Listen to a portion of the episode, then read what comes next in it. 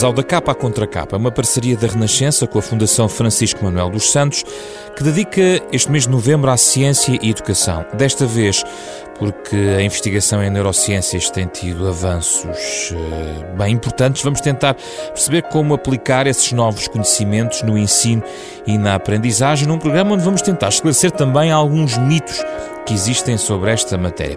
Nossas convidadas são duas professoras investigadoras, Joana Rato, psicóloga da educação, especialista em neuropsicologia, trabalha no Centro de Investigação Interdisciplinar em Saúde da Universidade Católica, e Luísa Lopes, investigadora do Instituto de Medicina Molecular João Lobo Antunes, professora na Faculdade de, de Medicina da Universidade de Lisboa, trabalha na área da neurobiologia do envelhecimento e da doença.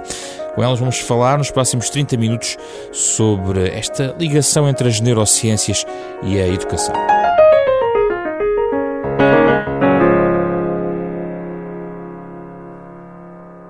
Bem-vindas, muito obrigado pela vossa presença. É um gosto recebê-las aqui no programa da Capa à Contra Capa. Uh, Joana Rato, uh, é impossível começar este programa e tentar, aliás, que ele não seja totalmente dominado pelos chamados neuromitos. Já agora que foi assim o rótulo que se encontrou para as ideias feitas mas mal feitas, uhum. ideias que não deviam que não deviam existir. Já agora, até que ponto essas ideias falsas contaminam uh, o que sabemos nesta matéria? É, é apenas um lado curioso ou já tem um impacto negativo uh, assinalável quando debatemos as neurociências, neurociências e educação? Já tem um impacto negativo. Bem, antes de mais, olá e obrigada pelo convite, mas fui logo responder, não é? com, com convicção, porque de facto já tem uh, impacto negativo e é essa a grande preocupação também uh, dos, dos, cientistas, não é?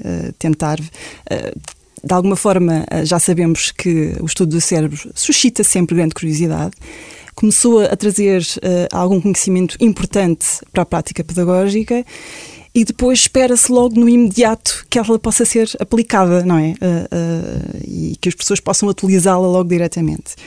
E esta é uma grande preocupação que temos que ter quando olhamos para aquilo que é uh, os factos científicos e aquilo que de facto nós podemos utilizá-los logo de uma forma direta para, para, para a sala de aula, digamos assim. E por isso, já uh, estão aqui uma série de mitos que já têm, de facto, os professores com muito boa vontade e grande interesse de melhorar as suas uh, metodologias, porque é esse, de facto, o grande objetivo dos professores, começam a tentar procurar informação, mas depois que não sabem, não é? obviamente, conseguir uh, destrinçar aquilo que pode ser uma boa informação, uma, uma, uma, uma, informação científica com factos bem estabelecidos, do que aquilo que pode ser apenas uma especulação que até pode ter, em, no fundo, até uh, alguma lógica, mas que não há uma evidência por trás dela, ou pouca evidência atrás dela, uh, daquilo que de facto já, já sabemos hoje e que é útil os professores então possam de facto Mas como é que utilizar. se propaga? Como é que se estão a propagar esses neuromitos? É a comunicação social? é a falta de formação dos professores? Como é que se propaga? É o conjunto, é o hum. conjunto. A comunicação social ajuda, uhum. tem ajudado, porque esta não é tendência de, às vezes de simplificar, que é um bocadinho assim, e de criar aqui uma mensagem uh, às pessoas, depois retira-se, não é? Aquilo que, por exemplo, é estudado num laboratório com determinadas condições uh, e que dois ou três cientistas verificaram isso, mas que não é possível generalizar, sobretudo lá, se estamos a fazer até uma, uma investigação com ratos, não é? Que muitas da, da investigação em neurociências ainda vem aí, muito bem, uh, mas aquilo que é uh, com humanos e, sobretudo, em contexto escolar, com um, variáveis tão complexas por, por controlar. Portanto, por é algo que não abrange só, digamos, a comunidade em geral, mas a comunidade específica dos professores, com a sua responsabilidade pedagógica que tem, está, ainda está vulnerável a Muito esse, vulnerável. E, aliás, nós temos vários, vários estudos que foram precisamente uh, perguntar, aliás, apresentavam uh, os neuromitos uh, misturados com alguns factos bem estabelecidos. factos, eu digo factos bem estabelecidos, mais no sentido em que têm uma evidência robusta por trás deles. Nós podemos, com esses factos, dizer sim, senhor, foram verificados por vários cientistas, foram feitos estudos estudos bem controlados no ponto de vista eh, metodológico, não é? Eh, estão, estão, estão, o procedimento foi bem feito, vários especialistas reconhecem, eh, houve replicação desses estudos que vão de encontro a esses mesmos resultados, por isso, quando nós temos um conjunto destes dados, dizemos, muito bem, temos aqui, de facto, hum. um facto científico bem estabelecido que um, é engraçado porque nós, bem, saiu há bem pouco tempo um levantamento que foi feito nos últimos 10 anos, eu até trago aqui os dados para ser mais específica, não é? Sim. Em 2008 eh, foram encontrados, foram identificados vá 29 uh, neuromitos, em 2016, 44 e agora, em 2018, nós temos cerca de 68 neuromitos. Uh, isto, isto, foi um levantamento feito por especialistas de diferentes países. Utilizam o método Delphi, que é um bocadinho para, encontrar, é uma, uma, técnica para encontrar consenso entre vários especialistas. Um, e o que é engraçado também de ver isso é tudo bem, nós temos neuromitos, ah, parecem que estão a aumentar, não é? Mas depois aquilo que são os chamados, chamados uh, factos uh, uh, bem estabelecidos, com a tal evidência robusta, Sim. nós em 2008 tínhamos cinco factos bem estabelecidos, ou seja, era coerente dos vários especialistas. Nós estamos a falar de cerca de 40 e tal especialistas que, que participaram neste estudo. Em 2016 tínhamos seis factos científicos e em 2018 continuamos a ter seis factos uh, bem estabelecidos. Ou seja, aquilo que é o avanço ou a identificação, o aumento vá, de neuromitos não é proporcional e uh, este é mais um dos nossos problemas, não é? Na ciência, uh, nós não avançamos assim, não é? Para chegarmos a um para chegar ao rótulo de facto Sim. bem estabelecido é preciso muito tempo e precisamos, não é, uh, que todos uh, dos vários especialistas da área uh, concordem com com, com, com, com, o estabelecimento desse mesmo com facto, a identificação é? até da própria evidência, ou seja, são estudos reconhecidos por pares, bem feitos em termos de procedimento que foram que foi executado e, e, com esses dados todos é então identificado como uh, facto bem estabelecido. Dar só um exemplo para se perceber um bocadinho uh, do que é que nós estamos a falar. Este, um dos factos bem estabelecidos, por exemplo, é a questão da plasticidade não é? Todos, dos vários estudos que já foram feitos. Já lá vamos, já lá ah, vamos, ah, okay. já, Pronto, lá vamos, já, já lá vamos, já mais exemplos. Luísa Lopes, uh, gostava de ouvir também a sua perspectiva em relação a esta questão dos neuromitos e uh, aproveitar para fazer, porque a Luísa trouxe-nos uma caixa, uh, os ouvintes não estão a ver, mas é um projeto muito interessante que pedia um pouco a Luísa para também para descrever, que no fundo é uma forma de tentar combater exatamente estes neuromitos e dirigido, presumo, também ao, ao cidadão comum. Uhum. Quer-me explicar já agora a forma quão preocupante para si é esta situação e, e, o que é que estão a fazer no Instituto de Medicina Molecular? Sim, uh, antes de mais, boa tarde, muito obrigada pelo convite.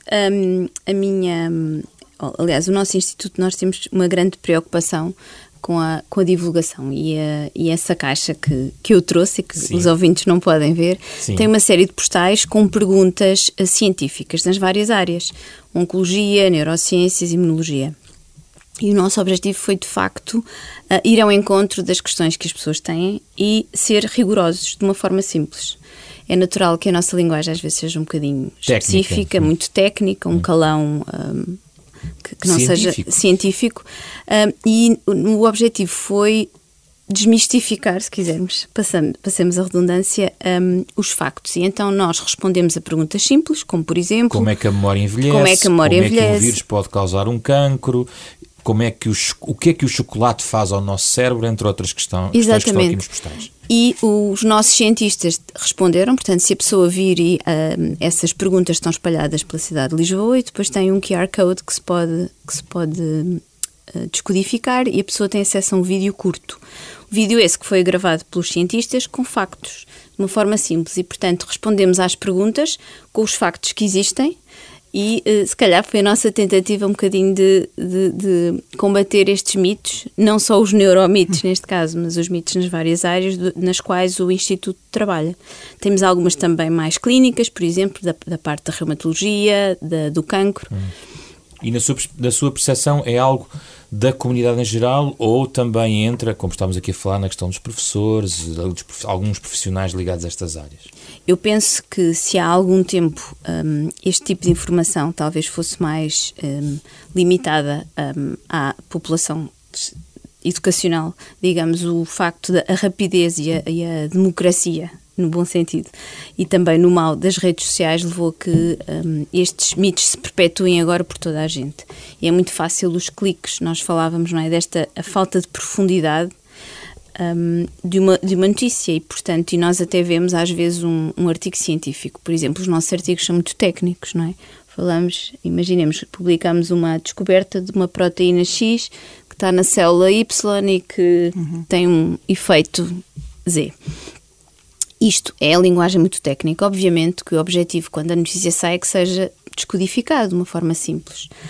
Um, muitas vezes corre-se o risco, e a, aqui a fronteira é ténue entre torná-la uma, uma caricatura, não é? Dizer já encontramos a cura para uhum. uh, isto, ou já encontramos é um a cura. Abuso.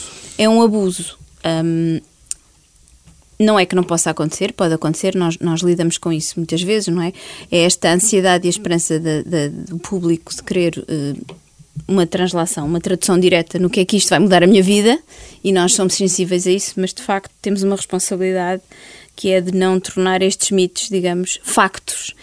E, e mais uma vez, quando tínhamos só os jornais ou a rádio ou a televisão, era mais fácil não haver esta digamos, esta uh, disseminação Sim. viral, não é? Agora é muito simples.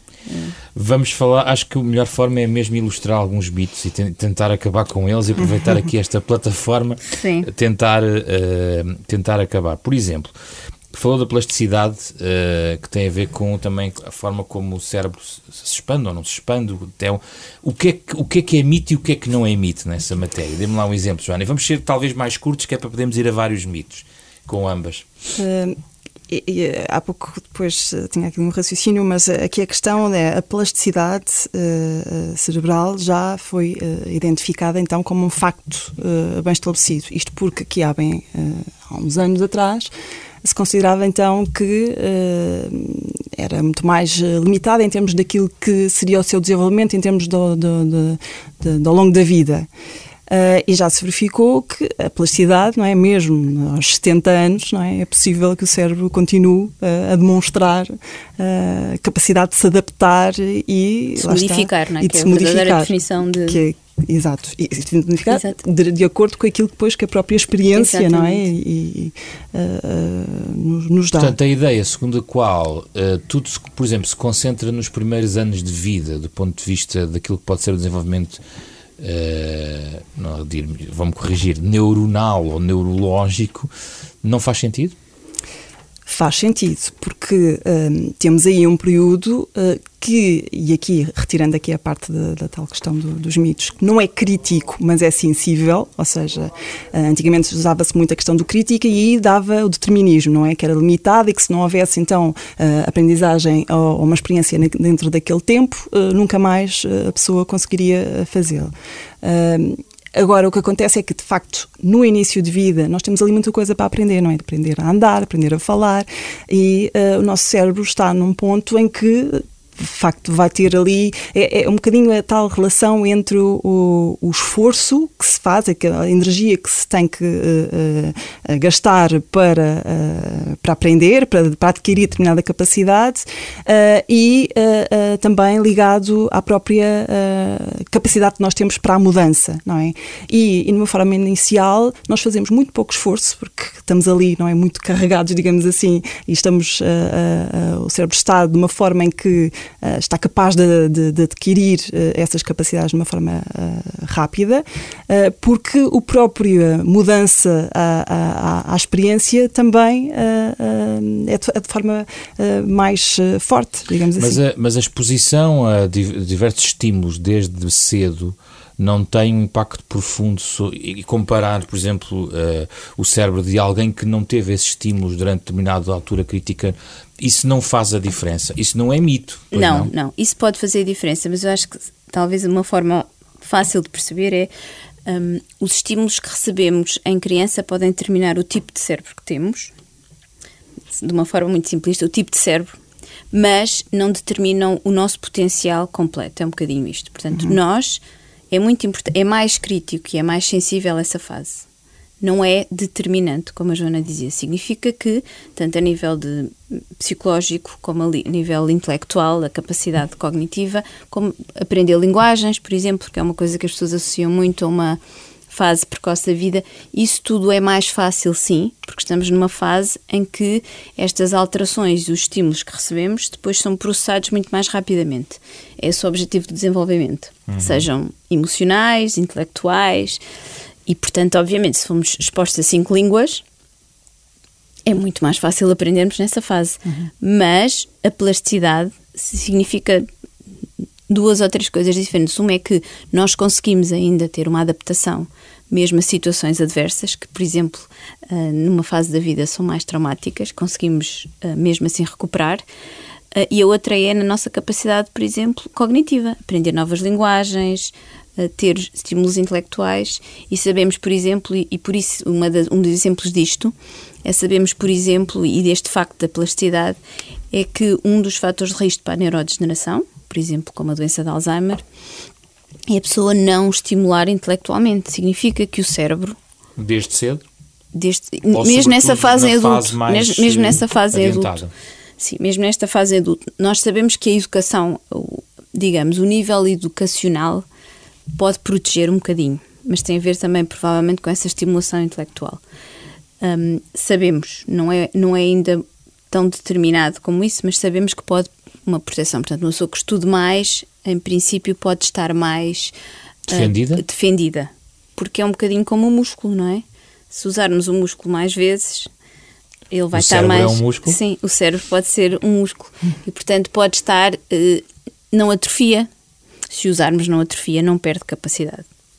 E por isso, aos 70 anos, tanto como, e eu concordo com o que a Joana diz, temos que utilizar tanto ou mais do que utilizaríamos em, em criança, de formas diferentes. Mas, mas essa é uma recomendação até da comunidade científica, uhum. para que as pessoas continuem em não só a parte emocional do cérebro, portanto, as relações sociais, a família, a parte intelectual, fazer jogos, eh, não eh, estimular a capacidade cognitiva, aprender novas linguagens. Uhum Uh, viajar, ler livros, incorporar nova informação e até aprender novos skills, por exemplo, aprender xadrez, aprender uhum. um, fazer uma atividade diferente que não se fazia, tricô, sei uhum. lá. Em relação a um dos tópicos que mais surge na discussão nas crianças que tem a ver com o diagnóstico de dislexia, por exemplo. É algo que também gostava de perceber de forma como uh, hoje sabemos uh, em relação à dislexia e como é que se faz esta interface entre a neurociência e a educação, porque depois isto tem um tratamento e tem um acompanhamento no, na, nas salas de aula, com os professores. Como é que isso hoje em dia funciona, Joana? Bom, uh... Eu, esse é um tema bastante delicado. Delicado. é delicado porque um, já sabemos muito mais sobre a dislexia, uh, atualmente, obviamente mas uh, daquilo que é, em termos da própria avaliação que se faz, não é? Isto nas escolas, um, tenho ideia daquilo que tenho, tenho trabalhado com professores, não está a ser muito bem feita. É? A avaliação da dislexia ainda tem aqui alguns problemas. Um, e pronto, por isso quando se fala há tantos disléxicos, eu não sei se há assim tantos disléxicos. Mas isso é? é uma questão de diagnóstico errado? muitas vezes uh, há diagnósticos então, errados. a questão não é só dos professores, é também, há aqui uma avaliação clínica errada em relação à dislexia? Porque, porque muitas vezes, bom, vamos com calma. Estou só a provocar. porque, porque aqui, nomeadamente até a dislexia, agora falando aqui um bocadinho também da, da, daquilo que também temos que ter em conta uh, quando falamos destes assuntos, porque falou-me há pouco das neurociências para a educação e eu, como psicóloga, e uh, uh, daquilo que também são algum do tratamento destes temas, nós temos que começar a falar mais de uma forma interdisciplinar, não é? E aqui na ciência também temos isso, temos aqui alguns dados importantes vindos, por exemplo, da ciência cognitiva comportamental, outros dados vindos, de facto, da, da ciência do cérebro, uh, conjugados então com aquilo depois que é a própria prática pedagógica. Não é? Porque temos, temos alguns casos, nomeadamente de grande dificuldade na leitura, que muitas vezes foi uh, de uma prática pedagógica não é? Uh, errada. errada não é? E, e, aí podemos até apresentar determinados sinais de uh, grande perturbação, mas, uh, e aqui quando falamos em dislexia, temos que necessariamente falar de um déficit, uh, não é? Relativamente àquilo que é o próprio circuito, não é? Da leitura do cérebro. Por isso, muitas vezes há aqui alguma desta confusão, é muito mais fácil dizer é disléxico Pronto. Uh, mas muitas vezes não é exatamente isso. E eu tenho visto casos que uh, têm algum problema, Portanto, às vezes, por exemplo, na questão. comum entre a neurociência e a educação tem que ser ajustada e esse caso tem particular que ser é um ajustada. Aliás, uh, a Sociedade Internacional, a, a International Mind Brain Education Society, da qual nós, na Universidade Católica, seguimos bastante, porque uh, faz precisamente este, uh, esta interligação que é necessária. Fala-se fala ainda muito da interdisciplinaridade, mas já se começa a falar na própria transdisciplinaridade, que é um bocadinho também hum. quase que fazer aqui uma fusão entre os vários campos científicos. E desta necessidade de translação também, não é? Entre aquilo que é de facto verificado em estudos no campo das neurociências, ligados, porque ou se calhar de uma avaliação, ou, se calhar da, da, da, opção da avaliação técnica nas opções políticas, não é? Uh, temos este problema, mesmo noutros níveis da sociedade.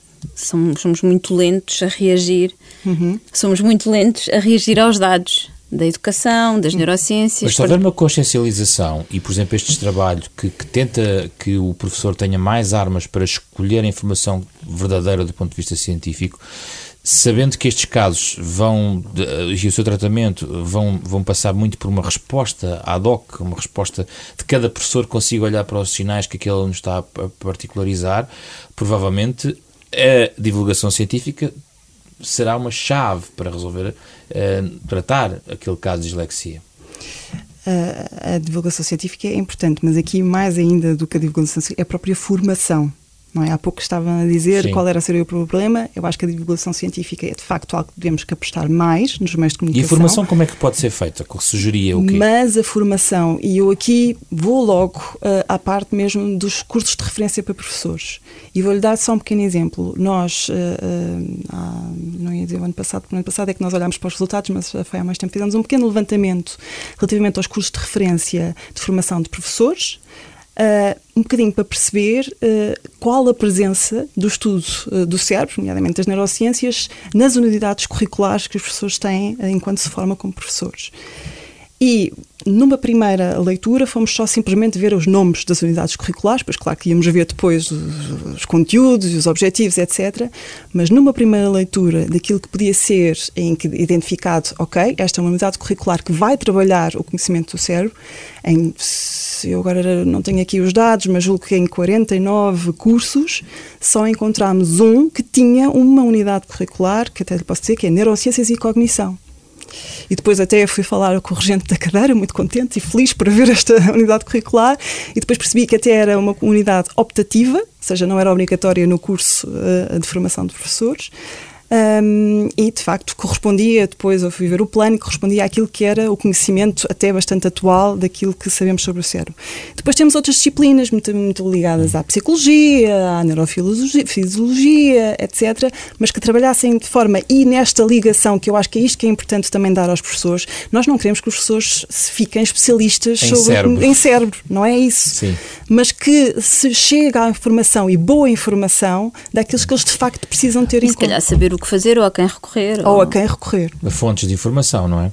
Luísa, vamos a alguns mitos ainda que temos que aqui aproveitar este nosso espaço. Primeiro, a ideia de que nós só usamos 10% do cérebro é, é dos mitos mais uhum. propagados e provavelmente Vamos e mais, já, mais já, curiosos. Vamos já também. resolver esse assunto? Como é que vamos Sim, resolver? Esses mitos são muito curiosos. Posso lhe dar vários argumentos. Uh, isso não é verdade, de todo, é um mito. Um, e eu penso que ele até foi. Um, ele foi uh, começou a ser no século XIX com um livro do penso do James em que ele dizia que nós só usamos uma capacidade uh, muito, me, muito menos do que conseguimos uh, potenciar. Uma e, fração e foi, do potencial. Uma fração mental. do potencial. E, e, este, depois isto propagou-se até hoje. Ou até hoje, mas hoje vamos desmistificar. Vamos lá. Primeiro, nós temos novas técnicas uh, que são poderosíssimas, que se chamam, por exemplo, ressonância magnética funcional. Penso que muitas pessoas já viram, que é conseguimos medir a atividade do cérebro enquanto as pessoas estão a fazer uma tarefa que é, uh, portanto, com, uma, com um aparelho de ressonância, mas nós chamamos funcional porque, porque permite que seja dinâmico. Passou de ser estático, ter imagens, que fazíamos para diagnóstico, a ser dinâmico. E uh, o que nos permite, o que permite fazer é que, por exemplo, enquanto a pessoa está uh, a dizer algo, a sentir, a reagir a estímulos, permite-nos ver que áreas estão a ser ativadas, uh, consoante as que estão mais ativas metabolicamente, no fundo. As, uh, e viu-se viu que há muito poucas áreas que não estejam ativadas. Primeiro, apanha o cérebro todo. Há muita coisa a ser ativada ao mesmo tempo. Depois, este, este é um argumento claro e nós agora temos essa, temos essa. Depois, outro é, por exemplo, uh, quando a pessoa tem uma lesão grave numa zona, é raro não ter uma sequela Portanto, se usássemos só 10% ou um canto do cérebro, isso não iria acontecer. O que acontece é que normalmente há sequelas que depois podem, com o tempo, e as pessoas falam muito da terapia, fisioterapia, hum, se for a parte motora ou a terapia cognitiva, um, conseguimos um, ultrapassar, mas há sequelas, por exemplo. Outras delas é também, nós usamos 20% da energia, uh, ou seja, o nosso cérebro usa 20% da energia total que consumimos. Se usássemos só 10%, nunca a biologia iria fazer Uh, iria fazer um, um, órgão que consumisse tanta energia sem estar e a fazer nada. Esse mito ainda se liga a outros, como a questão do, uh, do lado esquerdo do cérebro e o uhum. lado direito. Já agora também podíamos tratar desse mito. Agora aqui, Luísa, ajude-nos Não lá. sei se a Joana... Esse, esse, esses mitos, por acaso, foram, uh, com, com estas técnicas de ressonância magnética, foram muito abordados. Isso é muito interessante. Como, por exemplo, se os cérebros dos homens e das mulheres são diferentes. E são? Como, por exemplo, não, não tanto como. Eu já explico as diferenças. Tá ou que... Fica combinado. Sim, e, e o outro, esse, do hemisfério direito ou esquerdo, não é? O esquerdo mais para a parte da, da, da criatividade. Não, ao contrário, desculpem. Um, o, o, direito mais da criatividade e das artes e o esquerdo mais da matemática e da, da racionalidade. Como dizia, estes novos estudos, agora em que as pessoas podem estar a pintar e podem estar a fazer cálculos matemáticos enquanto os temos uh, na, na, máquina, no aparelho de ressonância, podemos ver a questão, que áreas, mostram-nos que, que, de facto não é o hemisfério esquerdo ou direito, tem a ver com formas de processamento diferentes. Portanto, não tem a ver com isso, tem a ver com questões às vezes de personalidade e mais tem mais a ver com a forma como processamos do que, do que exatamente o sítio onde estamos. E o que distingue as pessoas, se quiser uma assinatura, é esta forma, que áreas são processadas em sequência umas às outras. E vemos, por exemplo, isso mesmo em pessoas, há pessoas dotadas para o cálculo que fazem um cálculo em meio segundo e, por exemplo, enquanto eu, durar, eu demoraria três, e se vir o meu cérebro e da pessoa, nós usamos processos diferentes. Não, é, não são áreas diferentes, é uhum. mais o processo diferente.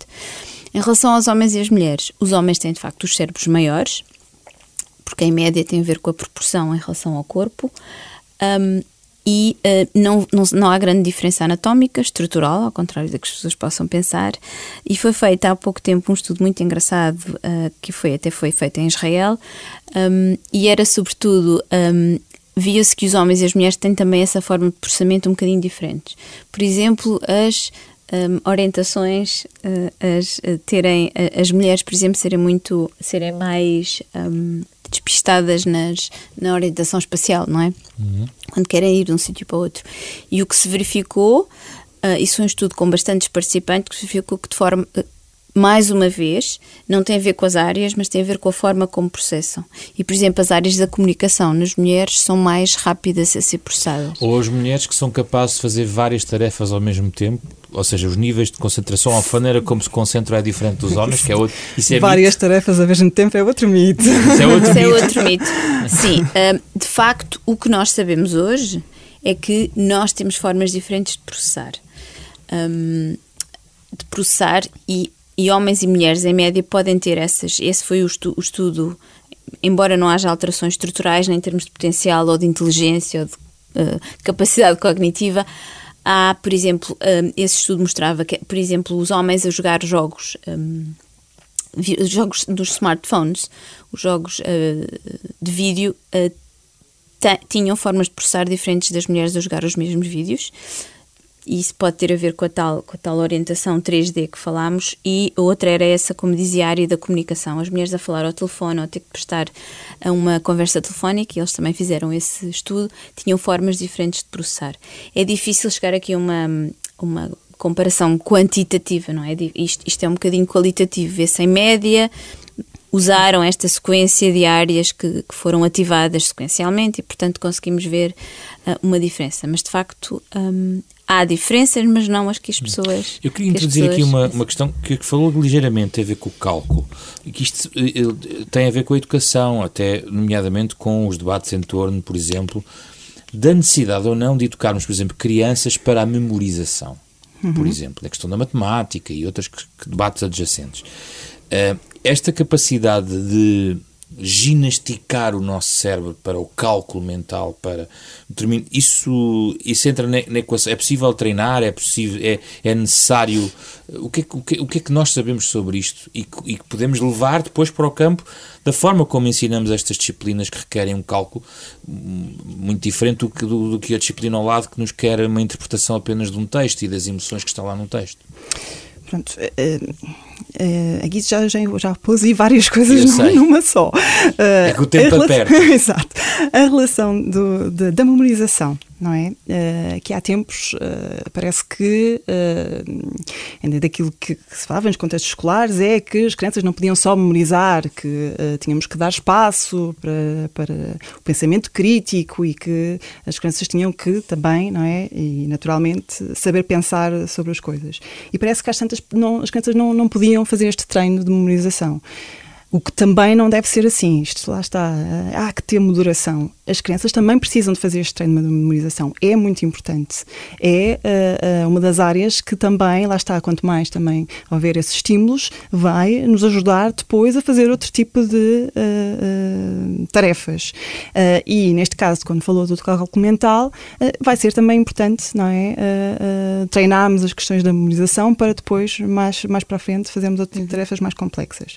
Por isso, uh, achar que, que, as crianças agora podem, têm que deixar de memorizar não é de uhum. todo uh, assim. Além de que também sabemos, e desculpe interromper, além de que também sabemos que as coisas a que estamos expostos na fase precoce, mais cedo da vida, são aquelas a que depois devemos dar mais importância, uhum. normalmente. Portanto, se não estamos expostos à literatura, mais difícil é. Se não estamos expostos a cálculo, mais difícil será. Se não estamos expostos a tal memorização, que precisa de muita repetição. Uhum. E nós todos fazemos isso, um treino para a memorização e para consolidar é repetir um, de facto depois torna-se torna mais difícil. E quão importante aquilo que é feito na infância depois vai ter a ver com a parte final da vida, a questão do, da, da, da memorização. Eu sei que, que a Luísa trabalha esta questão de, uh, do envelhecimento, do precoce, das funções uhum. associadas à memória. Uh, isto eu sei que já é outra questão, mas há também quem nesta idade e, e exatamente prevenindo os impactos de doenças neurodegenerativas insista muito em fazer jogos de memorização, percebendo que aquilo a mantém uhum. uh, desperta. Isso faz sentido? Faz todo o sentido. Eu até dizia, as recomendações que temos neste momento, as recomendações clínicas, um, prendem-se com uma questão da saúde, nós chamamos em, em termos gerais da higiene do cérebro, não é? Que são uh, por um lado, e nós sabemos que isto reduz, de facto, o risco de, de neurodegeneração. Por um lado, como eu dizia, criar um ambiente um, mentalmente saudável, portanto, a pessoa ter redes sociais, porque sabe-se, por exemplo, que a depressão e o isolamento são um fator de risco para a perda de células nervosas, por exemplo, para um aumento da neurodegeneração. Esse é um lado. O outro, a repetição, a mobilização, os exercícios intelectuais. E, portanto, há uma grande recomendação também para as pessoas, mesmo que tenham já demência, não deixarem de fazer as coisas nas quais ainda são autónomas. E um, o exercício físico, ou seja, todo, tudo aquilo que nós sabemos, exercício físico, as doenças crónicas, prevenir a diabetes, a hipertensão, os, o risco cardiovascular, tudo isso protege o cérebro, porque o cérebro é um órgão no organismo e, portanto, obviamente, lesões nos vasos, portanto, lesões vasculares na circulação sanguínea, vão aumentar o risco de haver lesões uh, no cérebro. Portanto, se, se, houver uma higiene uh, mental, se quisermos. E outro, muito importante, o sono me faltava aqui na, uhum. em todas as, as recomendações. E já agora a questão das estamos mesmo a acabar, a Sim. questão das substâncias, por exemplo, o café, que eu também sei que a questão da cafeína, que também está no, nos estudos. Que não é um mito, essa não, é não é, um, é um mito. a cafeína é de facto benéfica, não. Faz bem a cafeína? Sim. Dentro cafeína... de certo limite, há um limite? A cafeína, há vários estudos epidemiológicos uh, que mostram que a cafeína de facto tem, uh, tem um fator protetor ela só é contraindicada em pessoas que tenham, por exemplo, um, tenham efeitos secundários à cafeína, mas normalmente é raro. Ou seja, pessoas que consomem 5 cafés por dia já sabem que podem consumir. Pessoas que são mais sensíveis são aquelas que normalmente ou não bebem Sim. ou só bebem dois ou três. Por isso é que temos tanta disparidade. E a ideia de que eu preciso de um café para acordar faz algum sentido? A cafeína aumenta imenso a atenção e nós todos sentimos isso, não é? Passa, passa muito rapidamente a barreira hematoencefálica, por isso é que é muito rápido. Uh, e de facto é curiosamente, não sei se as pessoas sabem, a substância que nós chamamos psicotrópica mais uh, utilizada e também que não tem efeitos secundários um, muito marcados. Como dizia, não há grande problema e também tem outra vantagem. Parece que estou aqui a advogar a cafeína, mas não é. Ao longo de 20 ou 30 anos de consumo, portanto é um fármaco que pode ter sido, foi monitorizado, é raro as pessoas dizerem que perde o efeito. Ou seja, o que perde é aquele tremor que as pessoas às vezes têm quando começam a beber café, não é? Parte mais motora. Mas a parte cognitiva as pessoas continuam a sentir, não é? Tomam o seu café para acordar e continuam ao, fim de 20 anos ainda a sentir um efeito Sim. positivo. Então agora a última pergunta, talvez a mais difícil antes das sugestões, porque tem a ver com o, com o que não sabemos, que é a pergunta que eu acho que quem nos segue tem, que é uh, conseguimos perceber eh, sabemos que usamos mais de 10% do nosso cérebro, mas conseguimos perceber quão perto estamos do conhecimento do cérebro. E já agora, anexo uma, uma pergunta um pouco para uma resposta mais otimista: qual foi a descoberta recente científica que mais vos surpreendeu em relação ao cérebro? Bom, eu acho que estamos longe de saber ainda tudo sobre, sobre o cérebro. Um, acho que já temos aqui dados, e aqui fazendo a ligação para a educação, importantes. E, e como há pouco estávamos a dizer, estes neuromitos surgem, mas também se, temos uma oportunidade, não é, para, para, para desmistificar e perceber então a ligação científica e daquilo que de facto então é um dado científico. Um, uma das coisas que é essencial uh, perceber, e, e, este sim também lá está o tal facto bem estabelecido, é que somos todos diferentes. Não é? Isso não há qualquer tipo de dúvida. Uh, a associação que normalmente até fazem, até para as pessoas perceberem melhor, uh, nós temos uma face, temos dois olhos, nariz, boca, mas nenhum de nós é, é igual, não é? Nem os gêmeos. Nem mesmo os gêmeos. De facto, e os pais ficam muito admirados, não é? Às vezes têm os gêmeos e eles são tão diferentes uh, entre si, vindo de, com, com, basicamente do mesmo, da mesma barriga e tendo, tendo a mesma exposição familiar, etc. Mas nem mesmo os gêmeos são iguais. E, é isto, isto é uma informação importante importante para os professores, porque quando muitas vezes eles pedem tarefas e uh, à partida só à espera que todos atinjam, atinjam ou, ou façam da mesma forma, ou uh, façam no mesmo tempo, ou é adquiram. É, irrealista, não é? é completamente Muito irrealista, irrealista, por isso este é o, é, é o que pode é a tal a informação que eu acho que é, é, mais útil nós percebemos daquilo que as neurociências já nos trouxe e que as pessoas têm de facto perceber que isso é importante também na própria prática. Luísa? Eu, um, eu, vou, eu, eu saliento ah, uma que é muito importante. Um, nós, eu concordo com a Joana, nós estamos muito longe de perceber, um, sobretudo, como é que o, nós percebemos muito sobre a anatomia já, sobre a sua estrutura e agora muito sobre o funcionamento um, um, nas diversas áreas, mas sabemos muito pouco sobre como é que se integra isto tudo, como é que se integram as experiências, como é que se integram as emoções, como é que se integram na resposta final do cérebro e porque é que pessoas com experiências tão iguais reagem de maneira tão diferente e vice-versa.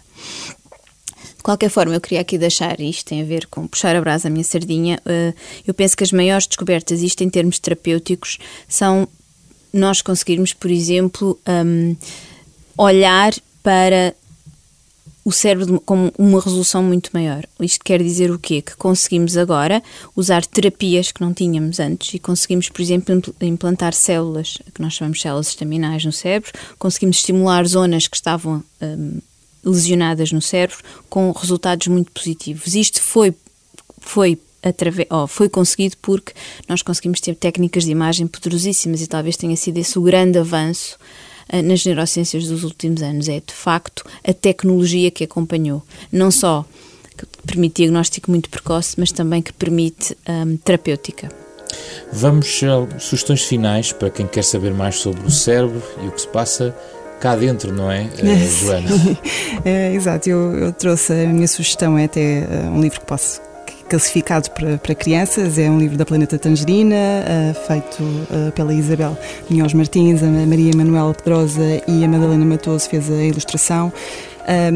Eu acho que é um livro muito bem conseguido e tem revisão científica, por isso uh, é, recomendo a 100%. Chama-se Cá Dentro. É? Chama-se Cá Dentro, Guia para Descobrir o Cérebro. Tem um capítulo sobre mitos, por isso agrada-me saber que as crianças logo desde o início possam perceber, por exemplo, que o cérebro, esta questão de que há pouco estávamos a falar, não é? se o cérebro não consegue criar novas células, e sim, consegue, por isso é bom logo, é, está classificado logo para a partir dos 10 anos e, e agrada-me saber que logo desde cedo isto pode começar a ser. Um presente Natal, não é? é? pode começar a, a, ser desmistificado, por isso, e, não é, e mesmo para os adultos está, está muito atraente, mesmo a Madalena Matoso que teve aqui uh, um trabalho incrível de transformar isto também, uh, as ilustrações estão mesmo muito bem conseguidas, por isso é um livro que eu gosto bastante. Luísa? Eu vou falar-vos do meu livro uh, preferido, que é o do Oscar Wilde, é o meu escritor favorito, e tem a ver um bocadinho com o envelhecimento e com o que nós estudamos, e chama-se O Retrato de Dorian Gray. Aliás, é o único romance, porque ele depois fez muitas peças de teatro. Um, e para quem não sabe, é exatamente sobre um homem que achou que devia vender a sua alma e uh, tem um retrato que vai envelhecendo enquanto ele continua um, jovem e a poder desfrutar uh, do, de, dos prazeres superficiais da vida. Portanto, foi uma escolha dele. Eu acho que é um, um bom livro para percebermos a importância, se calhar, da substância ao invés da superficialidade. Nós estamos a terminar o programa a ouvir eh, uma música de Mário Lajinha, que é o autor deste genérico. A música faz bem ao cérebro, não faz? Faz muito bem. Faz muito bem ao cérebro. Mas cuidado com o efeito que, que geralmente é associado à ligação da, do, da música, não é? Que, o chamado Mozart, o efeito Mozart. Sim, mas não é? isso não, não é está, está excluído. As está crianças excluído, só ouvirem Mozart não ficam mais inteligentes. Exatamente, não, não ficam. Pronto, eu como estava a falar de música já estava a já Isso foi as fake news, foi tal estudo das fake news. Sim, a música termina, mas a música que, que nos torna pelo menos emocionalmente mais mais, ricos. Ai, Mário Lajinha, autor deste genérico, obrigado pela vossa presença eh, no Obrigada. Da Capa à Contra Capa, um programa da Renascença em parceria com a Fundação Francisco Manuel dos Santos, que pode ouvir às nove e meia da manhã, todos os sábados, mas também podcast através do site da Renascença, em rr.sab.pt, também na nova aplicação da Renascença e também nas plataformas digitais habituais. Um programa com José Pedro Frazão, Ana Marta Domingos, eh, Carlos Vermelho e André Peralta e regressamos na próxima semana.